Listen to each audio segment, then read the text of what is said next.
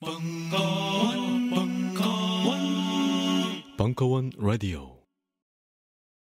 각종 사회 비리에 처절한 똥침을 날려온 딴지일보가 마켓을 열었습니다. 기자들이 검증해 믿을 수 있는 상품들을 은하계 최저가로 판매하여 명랑한 소비 문화 창달에 이바지할 딴지 마켓. 이제 신뢰를 쇼핑하세요. 주소는 마켓.딴지.com.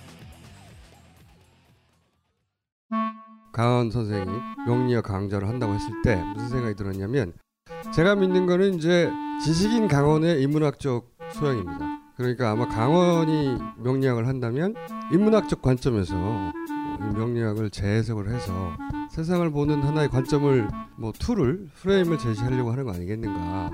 바로 그 강헌의 명리학 강의가 책으로 출간되었습니다. 식신이 뭡니까? 처먹는 거. 아 명리학 쉽구나. 굉장히 좋아. 어. 공부해 그러면. 음. 노후에 하는 것으로 공부하는 것으로. 나를 찾아가는 내비게이션 명리 운명을 읽다 도서출판 돌베개에서 나왔습니다.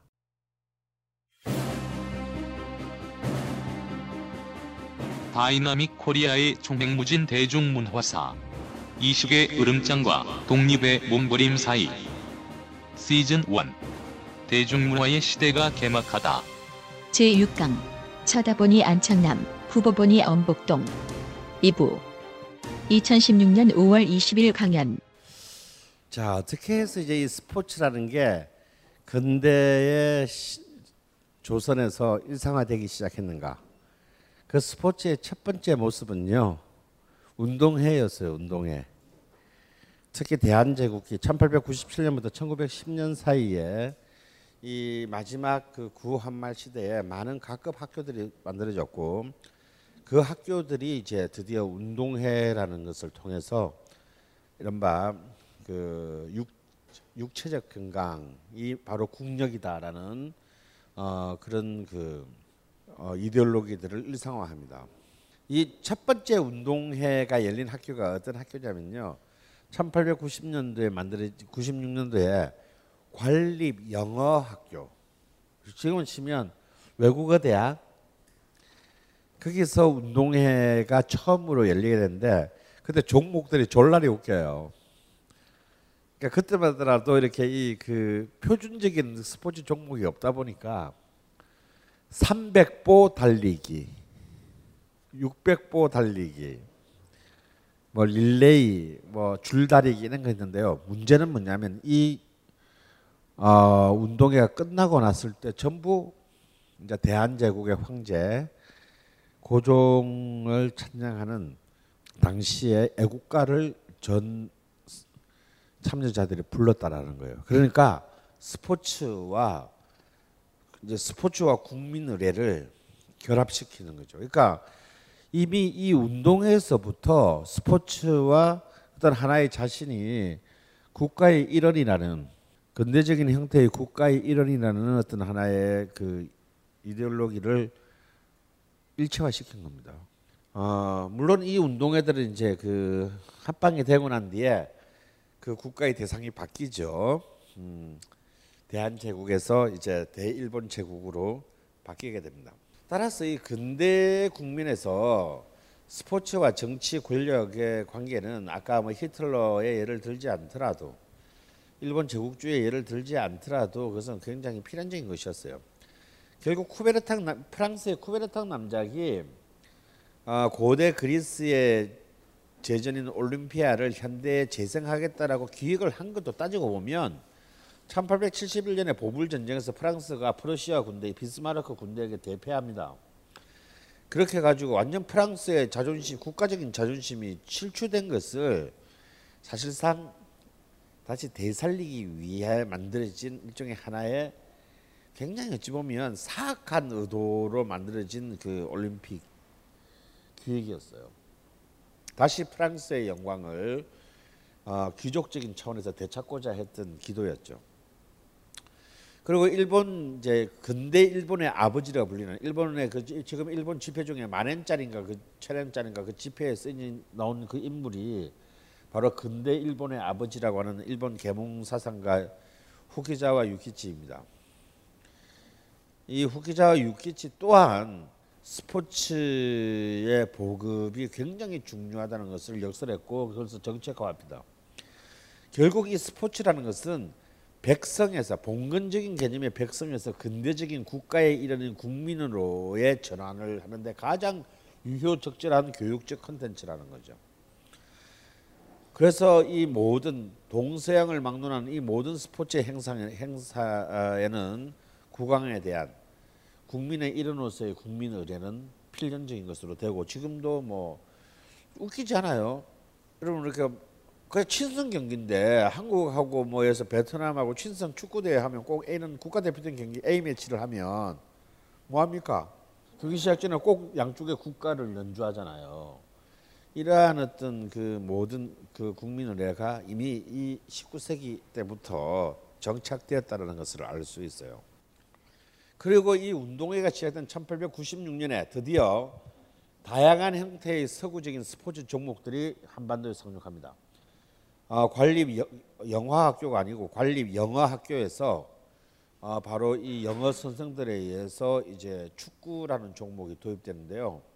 그때 이제 이 그 영국에서 온 영어 선생들이 한국인 학생들이 미치듯이 공차는 걸 보고 어, 이 나라의 미래는 밝다라고 한 유명한 얘기가 있습니다. 음. 얘들은 해가 져도 계속 공을 차네, 막 이제는. 그리고 이제 그 황성 기독 청년회 총무인 이 황성 기독 총무회가 나중에 뭐가 되냐면요 YMCA가 되는 거예요. 그러니까 YMCA 총무였던 질레트가 그 이듬해 그 1906년부터 7년 사이에 야구와 농구를 미국에서 가지고 옵니다. 물론 이제 이 질레트 같은 애들은 이제 일본 제국주의가 들어오고 난 뒤에 한일 합방이 되고 난 뒤에는 이제 다 쫓겨는 이제 다 이제 추방되긴 하지만요. 이렇게 이제 그 각각의 외국계 학교 그다음에 기독교 단체를 통해서 이제 서양의 구기 종목, 단체 운동 종목들이 이때 어, 속속 이제 한국에 들어오기 시작합니다. 어, 이게 바로 이제 이런 YMCA라는 야구단 그 옛날에 송강호가 주연을 했던 바로 그 팀입니다. YMCA 황성 기독 청년의 야구팀인데요. 이 야구팀이 왜 중요하냐면요. 이들이 1912년에 처음으로 해외 원정을 떠나는 한국 최초의 스포츠 팀이 됩니다. 그래서 이 야구팀이 일본에 그들어서 일본의 팀들과 야구 시합을 해요. 물론 영화는 달리 형편없이 다 깨졌습니다. 그리고 이제 우리가 본격적으로 한국의 대중문화가 착근되는 1920년대에 들어와서 드디어 1920년에 조선체육회가 발족하고 동아일보, 조선일보를 위시한 이제 이른바 부르주아 민족주의자들의 어, 스포츠 육성과 후원들이 이제 그 뒤따르게 돼요. 바로 이때 이제 그 슬로건이 민족의 발전은 건강한 신체로부터라는 이제 이 슬로건 아래 어, 많은 어떤 스포츠 행사들이 경쟁적으로 유치됩니다. 그런데 역시 이 수많은 스포츠 중에서 최고의 이 식민 시대 최고의 아이템은 뭐겠어요? 역시 한일전이다 이거야. 우리는 현실 속에서 일본의 지배를 받지만 이 현실 속에 받는 일본의 지, 일본의 지배라는 억압으로부터 벗어날 수 있는 유일한 출구는 스포츠를 통해서 일본을 이기는 거죠. 근데 참 일본을 이긴다는 것은 쉬운 일이 아니에요. 그런데 드디어 처음으로 일본을 공식적인 경기에서 이기는 자가 출연했는데요.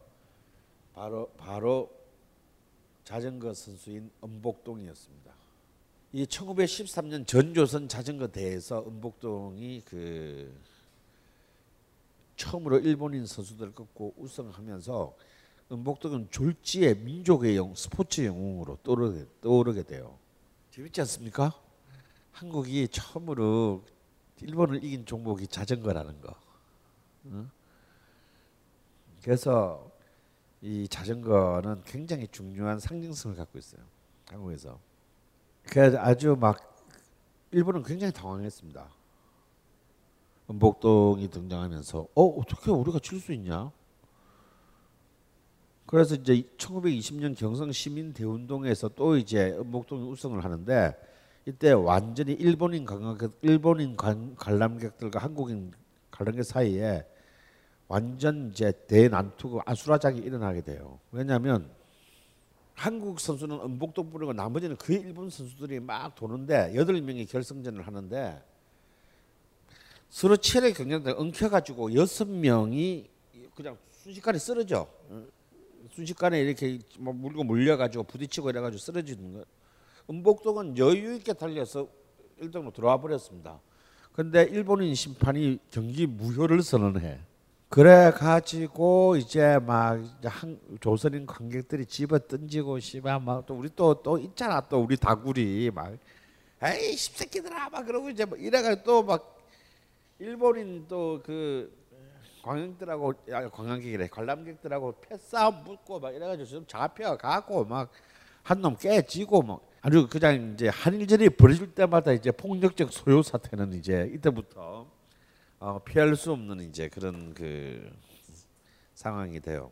왜 이제 이것들은 또 지식인 사회에서 중요하냐면 아까 이미 송기정 남승용의 거기에서도 신분이 이래도 이래도 너희들이 우리 보고 열등하다고 할 테냐라는 그 항변이 있었는데 이미 이 나치나 일본인들이 이제 결국은 해부학적인 어떤 그런 야만들을 하죠. 그래서 이제 이 실제로 이 1921년에 경성의학 전문학교 그러니까 이제 지금 이제 서울 의대죠. 나중에 경성 제대 이제 그 경성 제국 의대가 되는 경성의학 전문학교에서 어떤 사건이 일어나냐면 해부학실에서 두개골 하나가 없어져. 실험용 두개골 하나 없어져. 근데 일본인 교수가 증거도 없이 이거는 조선인 학생들의 소행이다라고 하면서 이 조선인들이 본래부터 손버릇이 나쁘고 머리가 나쁘며 공중 도덕이 결여되어 있고 이래서 일어난 사건이라는 말도 안 되는 이제 그 인종주의적 편견에 의한 반응을 하면서 이 경성 어전의 조선인 학생들이 동맹 휴학을 기랍니다. 씨바 우리는 저런 교수 밑에서 배울 수 없다. 저 교수 잘라라. 말이 안 되죠. 그럼 왜 자릅니까 일본 입장에선? 그러니까 이제 그럼 우리는 수업 거부해. 뭐 이래가지고 완전 개판이 납니다.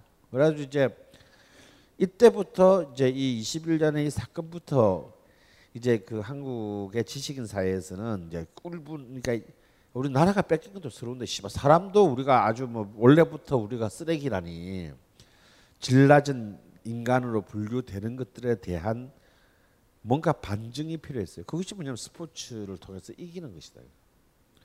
그렇기 때문에 어 실제로 그 이러한 해부학적 야만에 맞서는 어떤 하나의 민족적 대응 논리로 스포츠에 대한 어떤 열광, 스포츠에 대한 육성과 지원이 뒤따르게 돼요. 그런 당시 최고의 이제 민족주의 좌파들의 신문이 저기 잡지였던 개벽 1920년 개벽지에 굉장히 놀라운 글이 하나 실리는데 바로 사나이 그든 풋볼을 차라라는 이런 굉장히 선동적인 논문이 하나 실려요. 이건 뭐냐면 축구를 열심히 하자야. 어, 조선의 젊은이들이요. 그래서 우리가 절대로 열등하지 않다는 것을 경기장 우리가 어차피 총 들고 싸울 거 아니면 경기장 안에서 증명을 해야 된다. 그리고 이제 이 21년에는 이제 은복동, 은복동과 더불어서 슈퍼스타가 되는 비행사 안창남이 이제 귀국합니다. 근데 이건 좀 문제가 있어요. 비행사라는 것은 그냥 비행을 하는 거지 이게 무슨 스포츠 선수가 아니잖아. 근데 조선인이 근데 나중에 사진 보면 지금 애가 좀 잘생겼어요. 조선인은 그냥 일본 비행학교 뭐 수십 명이 졸업하는 일본 비행학교에 조선인 한 명이 껴 있다고 해서 그게 뭐 중요한 일은 아니잖아요. 그런데 이 당시에 이제 막 어, 창간한 조선 동아에 있던 라이브러식이 너무 지나쳐가지고 전부 다, 다 뭔가 이 스포츠와 관련된 뭔가 한국인의 긍지를 드러내는 어떤 그런 건수만 있으면 너무 오바를 한 거야. 그래서 안창남이라는 걸 일개 그냥 비행학교를 졸업했을 뿐인 비행사가 한 명이 귀국을 했는데 막 완전히 이것이 뭐 마치 한 뭐 대한남아의 쾌거인 것처럼 이제 막 귀국 뭐 환영 대회를 열고 막 그걸 신문을 통해서 엄청나게 이제 뽐뿌질하고 막 하여튼 이 조선 동화는 처음부터 이상했어요. 아. 그래서 이제 떴다 보아라 안창남 굽어보니 목동 뭐 이런 이제 말도 안 되는 이제 막그 어? 한국인들도 조선인들도 이런 첨단의 어떤 이런 그 절대 일본인에 뒤지지 않는 그런 능력을 가질 수 있다라는 것의 어떤 상징으로 안창남과 엄복동이 있다. 근데 엄복동과 안창남은 엄연히 달라요. 엄복동은 정말 일본인들과 경쟁을 해서 이긴 자고 그냥 안창남은 그냥 직업적으로 비행 학교를 나온 졸업한 사람에 불과한 거예요. 뭐 얘만 졸업한 것도 아니고. 그리고 이제 한국의 스포츠가 드디어 세계와 처음 만나게 되는 것이 1922년인데요. 놀랍게도 미국 메이저리그 올스타 팀이 처음으로 한국에 옵니다. 물론 얘들은 일본을 방문하기 위해서 온 것인데요. 일본의 그때 일본의 야구는 굉장한 수준에서 이미 그때 온 김에 또 어떻게든 또 이 동아일보가 이걸 땡겨요. 그래서 이원용이라는 그 이 새로운 어떤 일종의 프로모 흥행 프로모터가 그냥 일본에 왔다 가는 미국 메이저리그 올스타 팀을 한국에 하루 와서 한국 팀과 전 조선 대표팀과 꼭 경기를 하게 해달라 고 이거는 이제 정말 최초의 프로모션 상업적인 프로모션이었어요. 망하면 좆되는. 근데 이제 이 이원용은 그냥 일개 그냥 스포츠 기자에 불과했는데 회사도 간두고 여기에 올인을 합니다. 그런데 여기 굉장히 비싼 티켓을 팔아 왜냐면 그 막대한 비용, 체제 비용 과이 선수들을 유치하는 비용, 개런티까지를 내려면 흥행이 엄청나게 돼서 마치 우리 지금도 그렇잖아요. 우리 국내 뮤지컬은 졸라리 싼데 해외 라이선스 뮤지컬은 비싸잖아. 그래서 어마어마한 입장료 가격을 붙였는데도 이 흥행이 성공해요. 물론 한국 대표팀은 23대 0으로 집니다. 근데 이때 그 미국 프로야구 팀에 두 명이 나중에 명예의 전당에 오르는 선수가 포함됐을 정도로 어 굉장히 그 강, 강한 팀들이 왔죠. 그래서 오히려 요새는 또 우리가 보지 못하는 것을 이미 1922년도에 메이저리그 올스타 팀이 이 식민지 조선에까지 와서 친선 경기를 가졌다는 거. 그러니까 경기 한 번 하고 더 웃긴 건 미국 선수들을 전부 그날 9일 간 기생집으로 다 데리고 가서 엄청난 참 그 저자세의 향응을 베풀었다라는 웃지 못할 듯이 얘기가 있습니다. 바로 이 사람이 그 이 비행사 안창남인데요. 잘생겼어요 아주 살 빠진 윤도현 같아. 그 이게 바로 이제 그날 그 왔던 아, 미국 메이저리그 올스타 팀입니다. 이렇게 해서 한국의 스포츠는요 아주 급속한 속도로 비록 식민지직 상황에서 세계를 향한 꿈을 이미 1920년대부터 꿔요. 바로 그 세계를 향한 꿈의 지표는 뭐다? 올림픽이었다. 근데 이제 사실은 올림픽이 1896년부터 시작됐지만요. 첫 올림픽인 그 아테네 올림픽의 첫 번째 참가국 수는 13개 국가밖에 되지 않았습니다. 그러니까 그냥 유럽인들의 그냥 경기에 불과했는데요. 이제 1928년 좀 제대로 된 올림픽 세계인의 제전이라고 불릴 만한 것은 어, 1928년 암스테르담 올림픽부터요. 자, 일단 이 암스테르담 올림픽 왜 중요하냐? 이 암스테르담 올림픽 전까지는요 여자 종목이 없었습니다. 그래서 이 암스테르담 올림픽부터 여자 종목이 생기고 여자 선수들이 출전하게 됐어요. 다음에 전 대륙에서 비록 아프리카나 아시아는 몇 나라 출전을 못했지만 전 대륙에서 이제 출전하게 되고 이제 드디어 참가 객수가 50개국을 넘어서게 됐어요. 그래서 이제 그리고 이 암스테르담 올림픽부터 많은 종목들이 지금 현재의 룰처럼 그 전까지는 막 주최자 마음대로 막 경기 종목을 정했거든요. 그런데 이때부터 이제 표준적인 국제 표준 룰, 예를 들어 서, 예를 들어서 육상 경기는 뭐 100m, 200m, 400m, 800m 이런 식으로 표준적인 룰로 정해지고 그래서 올림픽 마라톤도요. 그냥 그날 그때 그때 상황에 따라서 거리가 달랐어요. 대충 했어 그냥. 근데 마라톤도 들어서 42km, 195m 정확하게 실책을 해서 그 경기를 하도록 음, 그래서 이제 최초의 이제 올림픽이 자리를 잡게 되는 그 기점이 28년 암스테르담 올림픽인데요. 어, 여기서 이제 역시 제일 중요한 종목은 지금도 그러하지만 제일 많은 메달이 걸리는 종목이 여러분 어딥니까? 육상이죠. 육상은 모두 육상 종목에만 42개의 금메달이 걸려 있어요. 수영 38개 걸려 있습니다. 그래서 육, 육상하고 수영 합치면 80개예요. 종목이. 어, 지금은 분화돼서 그렇게 많이 됐지만요.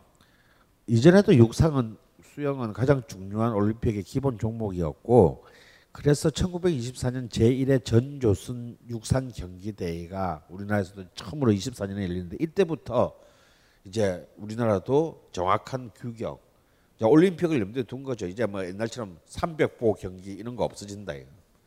어? 100m, 뭐 어? 400m 이렇게 정확하게 정해놓고 세계 표준에 입각해서 어, 우리나라도 이제 경기를 하게 되는데요. 이때 우리나라의 진짜 원업이 이제 송기정이 송기정 같은 어린이들이 누구를 원업이 스타로 이렇게 뽑게 되느냐면 당시 핀란드의 파보 누름이라는 정말 전설적인 장거리 육상 선수가 나와요. 당시 핀란드는 뭐 정말 그 스웨덴하고 그 러시아 사이에 낑겨 가지고 완전한 그 소국이고 오래 우리처럼 오랜 식민지 생활을 했던 나라죠. 그런데 그런 힘든 나라에 파보 누름이라는 정말 국민적인 영웅이라서 올림픽에서 무려 다섯 개의 세계, 세계 신기록을 세우면서 두 차례에 걸쳐서 금메달을 다섯 개 가져갑니다. 그래서 이 파보 누름이처럼 이런 가난한 조국의 영웅이 되겠다라는 어떤 이런 이제 이런 바 저 먼 핀란드의 스타까지 이미 1920년대에 가난한 조선인 조선인 소년들의 가슴에 새겨질 정도로 이제 우리가 굉장히 글로, 글로 벌한 그런 이제 그 스포츠 정보들을 서로 공유하게 되는 거죠. 하지만 역시 최고의 이벤트, 최고의 종목은 어떤 것도 아니고 지금도 마찬가지죠. 우리나라가 국기 하면 뭡니까? 축구다요, 축구. 음, 우리는 뭐그 피해갈 수가 없어요. 사실 인기는 야구가 훨씬 많은데 우리는 무조건 축구야. 왜 야구가 아니라 축구가 국기가 됐냐? 이유는 간단합니다. 단체 운동 종목으로 일본을 이긴 최초의 종목이기 때문이에요. 야구는 일본이 워낙 강해가지고요. 우리가 야구를 진짜 더 좋아하지만 야구는 국기가 안 돼. 이건 단지 일본에 대한 열등감 때문에, 자존심 때문에. 야구는 1960년이 됐어야 처음으로 일본을 이겨요. 그에 비해서 축구는 1925년에 어 25년에 경성 축구단 사실 완전히 뭐 말이 경성 축구단이지 그냥 뭐 동네 애들 모아서 간 거예요. 이, 이 천도교 팀 여기 저기 그 우리 어디야 종로이가 그쪽 있는 천도교 회관이 있죠. 그러니까 천도교 청년의 팀을 주축으로 해가지고 대충 모아서 갔는데 일본을 일본의 원정을 가서 각 지역의 일본 대표팀들과 여덟 차례의 경기를 가지는데요. 5승 3무 단 한 차례도 지지 않고 일본을 일본의 그 각 지역 대표팀들을 압도적으로 누르고 돌아옵니다. 이때부터 축구는 그냥 국기가 돼. 그리고 이 축구가 축구가 굉장히 폭력적이잖아요. 사람 남자의 젊은 남자의 몸과 몸이 그대로 부딪히는 야구는 부딪힐 일이 뭐 홈에서 정도나 부딪히지 그렇게 육체적으로 충돌할 가능성이 별로 없는 스포츠인 반면에 축구는 이 육체적으로 부딪히고 완전히 뭔가 집단 혈투의 느낌이 납니다. 그래서 실제로요, 어, 이 식민 시대 때 축구 선수들 중에 제일 인기 있었던 사람은 절대 슛을 잘하는 골을 많이 넣는 사람도 아니고요. 현란한 개인기를 가진 사람도 아니고요. 그때 용어로 까기를 잘하는 사람이었어요. 그러니까 상대편 선수를 아작을 내는 놈. 어, 아작을 내는 놈. 그리고 그때는요 선수 아시다시피 1960년대가 될 때까지 세계 축구는 선수 교체라는 개념이 없었습니다. 부상을 당해서 나가면 끝이에요. 그럼 10명으로 해야 돼. 그래서 제1회 월드컵 때 1936년 제1회 월드컵 대회에서요. 멕시코 팀 골키퍼가 시작하자마자 상대편 선수들이 슈팅 슈팅하는 다리에 턱을 맞아 턱이 깨져 가지고 실려 나갑니다. 그래서 90분 내내 골키퍼 없이 골키퍼 없이 멕시코가 경기한 적도 있어요. 약간 좀 굉장히 무식한 룰이지. 그러니까 그래서 최금석이라는 선수가 있었는데요. 그런데 이제 이 여기에 조선일보가 이 축구의 축구가 국기의 수준으로 올라가면서 조선일보가 만들어낸 최고의 이벤트가 뭐냐면 경평전이었어요. 다시 말해서 경성 대표팀하고 평양 대표팀을 정기 마치 한일전처럼 그러니까 남쪽 대표팀과 북쪽 대표팀을 1년에 한 번씩 번갈아 가면서 교류전을 가지는 건데 이거는 이제 지금 잉글랜드 팀하고 스코틀랜드 팀이 붙을 때 이러면 어떻게 되는 줄 아세요? 그 장난 아닙니다. 목숨을 걸어요. 그 수준으로 그때 열기가 과열되는데 그, 그 중에서도 이제 이 경성 축구단의 최금석이라는 선수가 그 전해의 경평전에서 아무래도 홈에 좀 유리한 판정을 내릴 거 아니에요. 선수 평양 선수들한테 까여가지고 부상당해가지고 이렇게 경기를 못 뛴 적이 있었거든. 근데 이제 그러면 또 나왔어요. 다음에 이제 서울에서 해. 호각 삑 불자마자 공은 저기 있는데 호각 삑 불자마자 쫙 뛰어가가지고 그놈을 완전히 그냥 박살을 내버린 거야. 걷어차가지고. 그럼 퇴장이지 물론. 근데 걷어차고 주심이 퇴장을 선언하기 전에 씩씩하게 그냥 자기 발로 걸어 나왔어. 어차피 퇴장이니까 그렇게 복수하고 드러났는데 그게 더 관중들의 열광적인 어, 지지와 박수를 받았다 그죠. 그렇지만 이 최금성은 굉장히 훌륭한 선수였는데 36년 올림픽에 못 나갑니다. 왜냐하면 또 다른 팀한테 보복 당해가지고 올림픽 직전에 부상으로 올림픽을 어, 못 가는 불운한 선수가 돼요. 이 이제 경평전이 시작되면서 한국 축구의 수준이 비약적으로 상승합니다. 왜냐하면 여기는 한국 한 해 최고의 이벤트예요. 정말 자존심을 건 경성과 평양의 그 그래서 만약 경평전을 이제, 이제 원정 응원단들이 막 평양에서 기차 타고 쫙 옵니다. 그럼 이제 얘들이 묵는 숙소에서부터 신경전이 시작돼. 그래서 일단 경기 끝나면 일단 패싸움은 기본이고 그러니까 뭐 거의 처절한 전투의 시작이에요.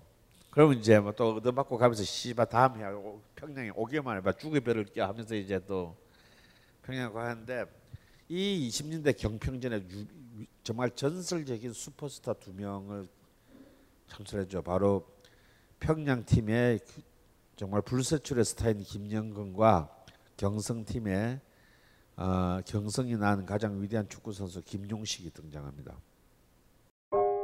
우리는 생각했습니다. 실외는 가까운 곳에 있다고. 우리가 파는 것은 음료 몇 잔일지 모르지만 거기에 담겨 있는 것이 정직함이라면 세상은 보다 건강해질 것입니다. 그래서 아낌없이 담았습니다. 평산네이처, 아로니아 친친친 지금 딴지마켓에서 구입하십시오. 안녕하세요. 컴스테이션 대표 이경식입니다.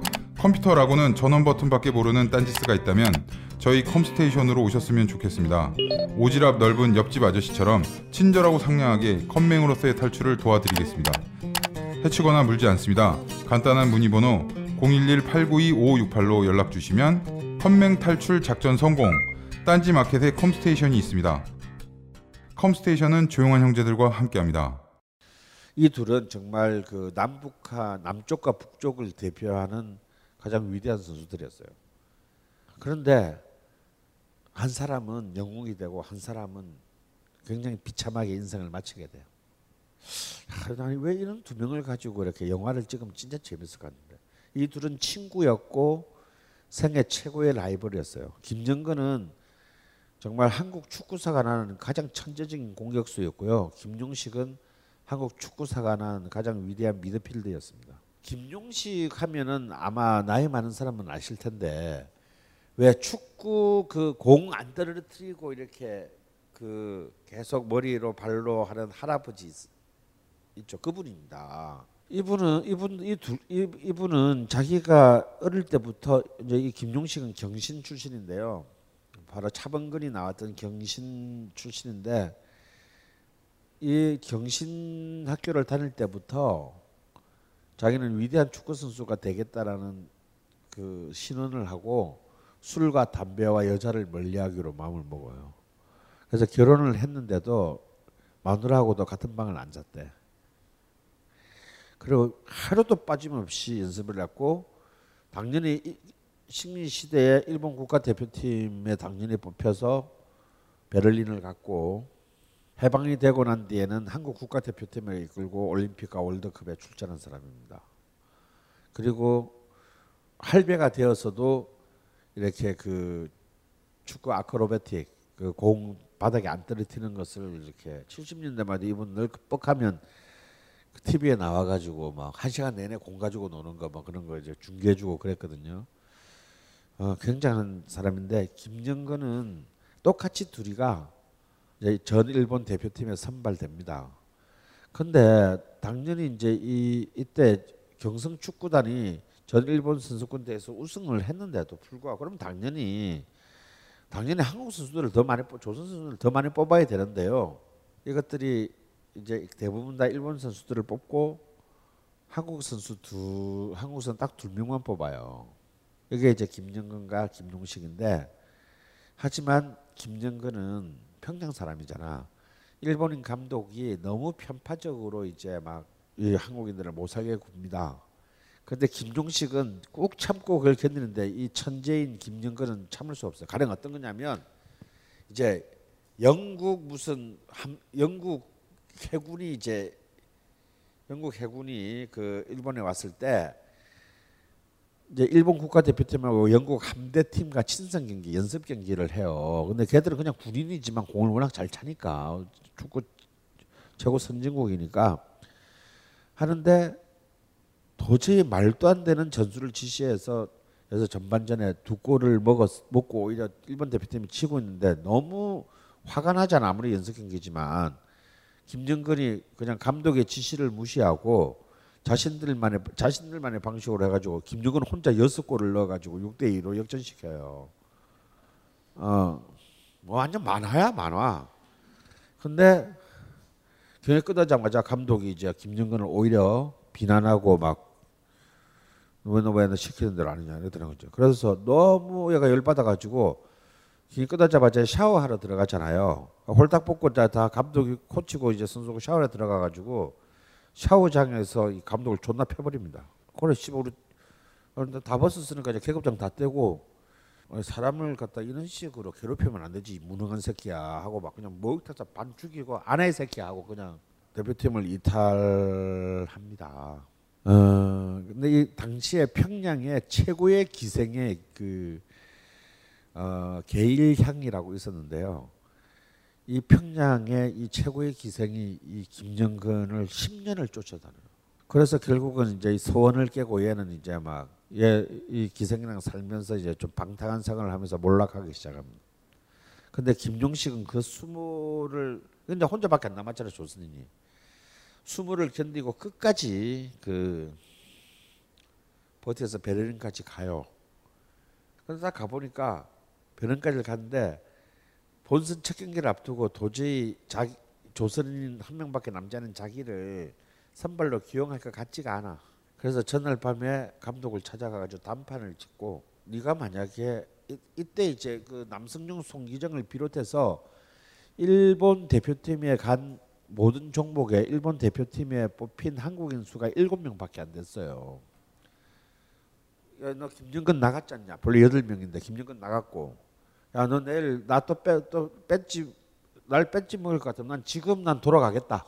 나는 그런 나보다 훨씬 못하는 애들이 경기하는 모습을 나는 벤치에서 보고 싶지 않으니 지금 얘기해라. 내 딱 보아니 너 내일 날 출전 안 시킬 것 같은데 안 시키면 난 지금 바로 짐 싸서 돌아간다. 그렇게 협박을 해가지고 이제 경기를 뛰게 되는데요. 그 첫 경기 베를린 올림픽의 첫 경기가 스웨덴전인데 스웨덴은 그 당시 축구에 굉장히 강국이었습니다. 스웨덴전인데 그 경기에서 마지막 결승골을 어, 김용식이 어시스트 해가지고 3대 2로 일본 팀이 이겨요. 이건 굉장히 중요한 그 사건입니다. 하지만 이제 그 이 최고의 천재와 최고의 노력파의 운명은 어, 이 베를린 올림픽을 기점으로 해서 정말 처절하게 갈리게 된다는 거. 이 두 명의 천재 말고 또 한 명의 또 스포츠 민족 영웅이 있었는데 바로 이제 복싱입니다. 권투. 이때 한국이 난 최고의 슈퍼스타 권투 선수가 나오는데요. 바로 독침이라는 별명을 갖고 있었던 독침 서정권입니다. 이 서정권은 일찍 그 미국으로 건너가 가지고 미국 서해안 캘리포니아를 중심으로 해가지고 모든 그 이 백인들을 무너뜨려서 당시 세계 랭킹 6위까지 올라가요. 그래서 이제 이 그 서정권이 귀국 귀국해서 어 백인 당시 세계 랭 세계 랭킹 6인가 5위였던 어 미국 선수랑 동대문 운동장 특설링에서 그 하는데 한 3, 2만 몇천 명의 관객이 운집합니다. 권투한 경기 보러. 이때 나와서 인사를 한 사람이 기구 한정 인사를 한 사람이 몽장 여운형이에요. 그리고 그 서정권은 뭐 1라운드부터 자기보다 높은 세계 랭크인 백인을 몰아붙여 가지고 4라운드 TKO 승을 거두, 거두면서 뭐 완전 그냥 이제 일본도 아니고 우리가 그토록 뭐 23대 0씩 이겨 이겨갔던 양놈을 백인을 무참하게 쓰러뜨린 것을 갖다가 본 거예요. 이건 이제 뭐 완전 돌아버린 거예요. 그래서 전주 최고의 갑부였던 김일 신인가 김일식인가 있는데요.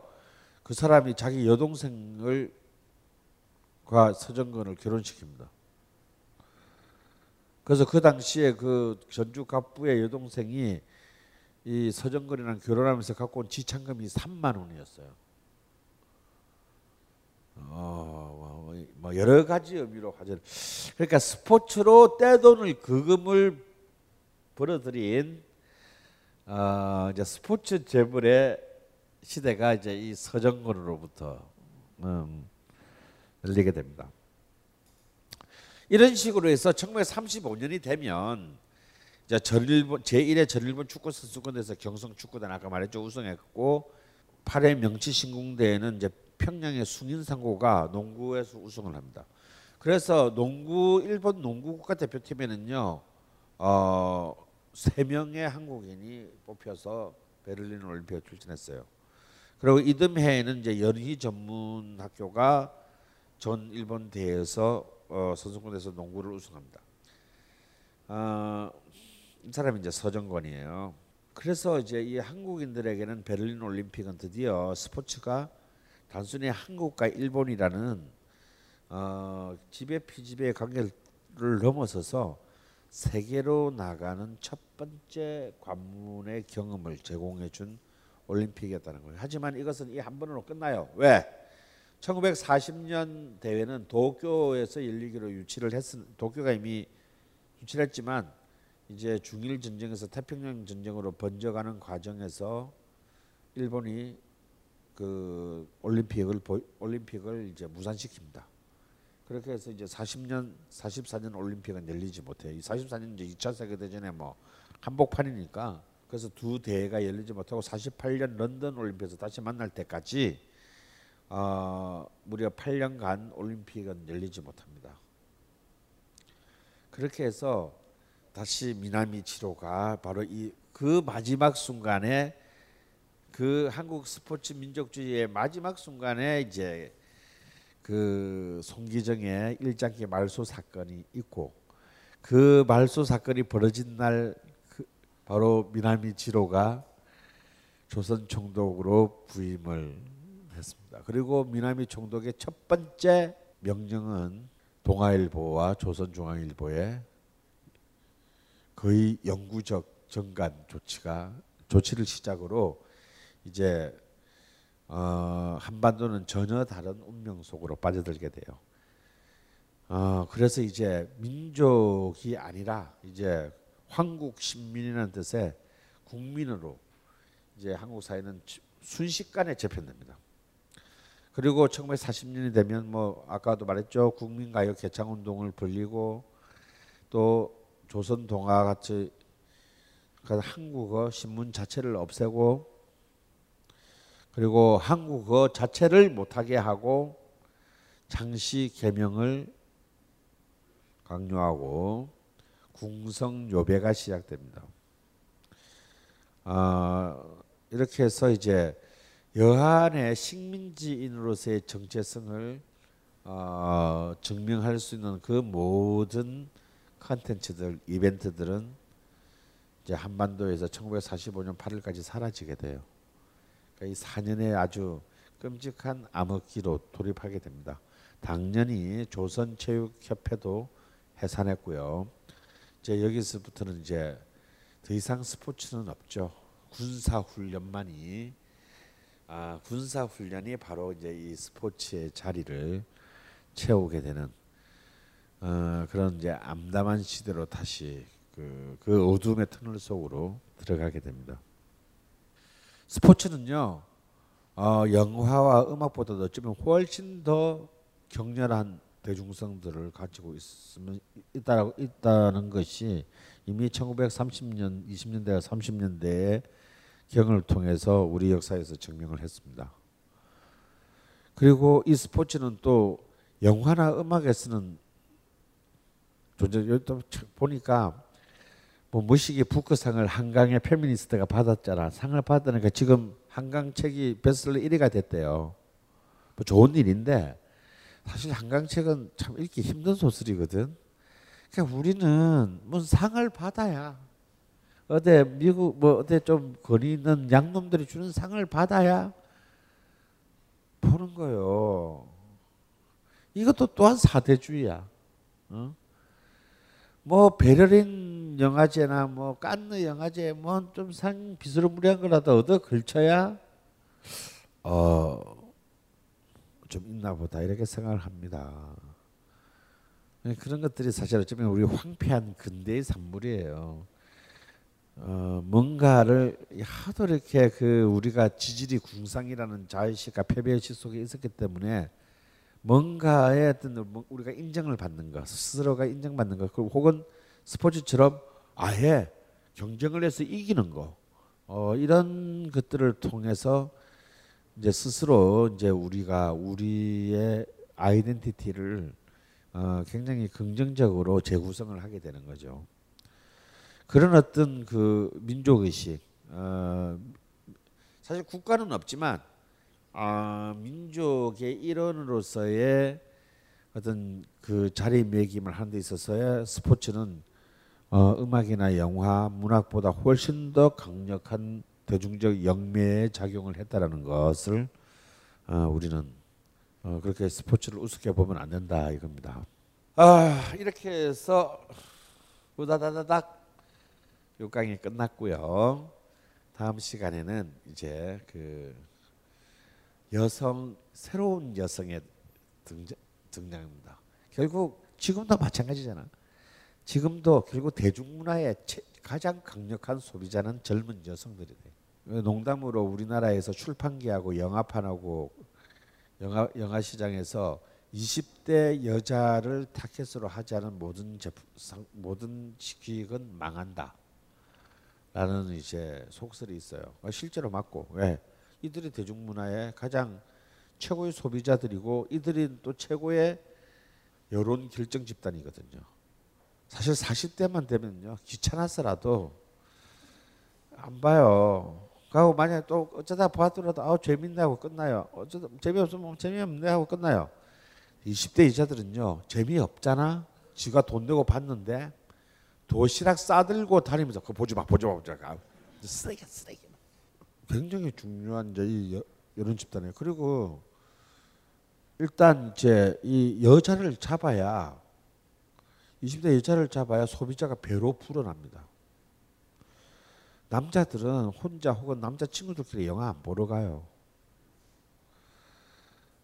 그냥 여자가 여자친구가 보러 가자 그래야 질질 끌려가서 본다 이거야.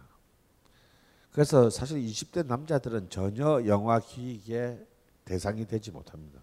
바로 그런 이제 저- 새로운 대중문화의 주인으로서의 20대 여성의 등장. 그리고 이들이 이들은 이미 1930대 중반에 등장해요. 모던 걸이라는 이름으로 등장합니다. 그래서 어떻게 해서 이제 이 여성을 중심으로 하는 소비적 대중문화가 이미 식민지 시대의 1930년대 모던 모더니즘 경성 경성 모던 그걸 갖다 나중에 이제 경성 모더니즘이라고 부르는데요. 이 경성 모더니즘의 시대에 어떻게 해서 젊은 여성의 감수성으로 대중문화가 최후로 완성되는지를 마지막 시간 다음 주에 다루도록 하겠습니다. 감사합니다. 오늘 좀 일찍 마쳤네요. 이 강의는 벙커원 어플에서 동영상으로도 시청하실 수 있습니다. 벙커원 라디오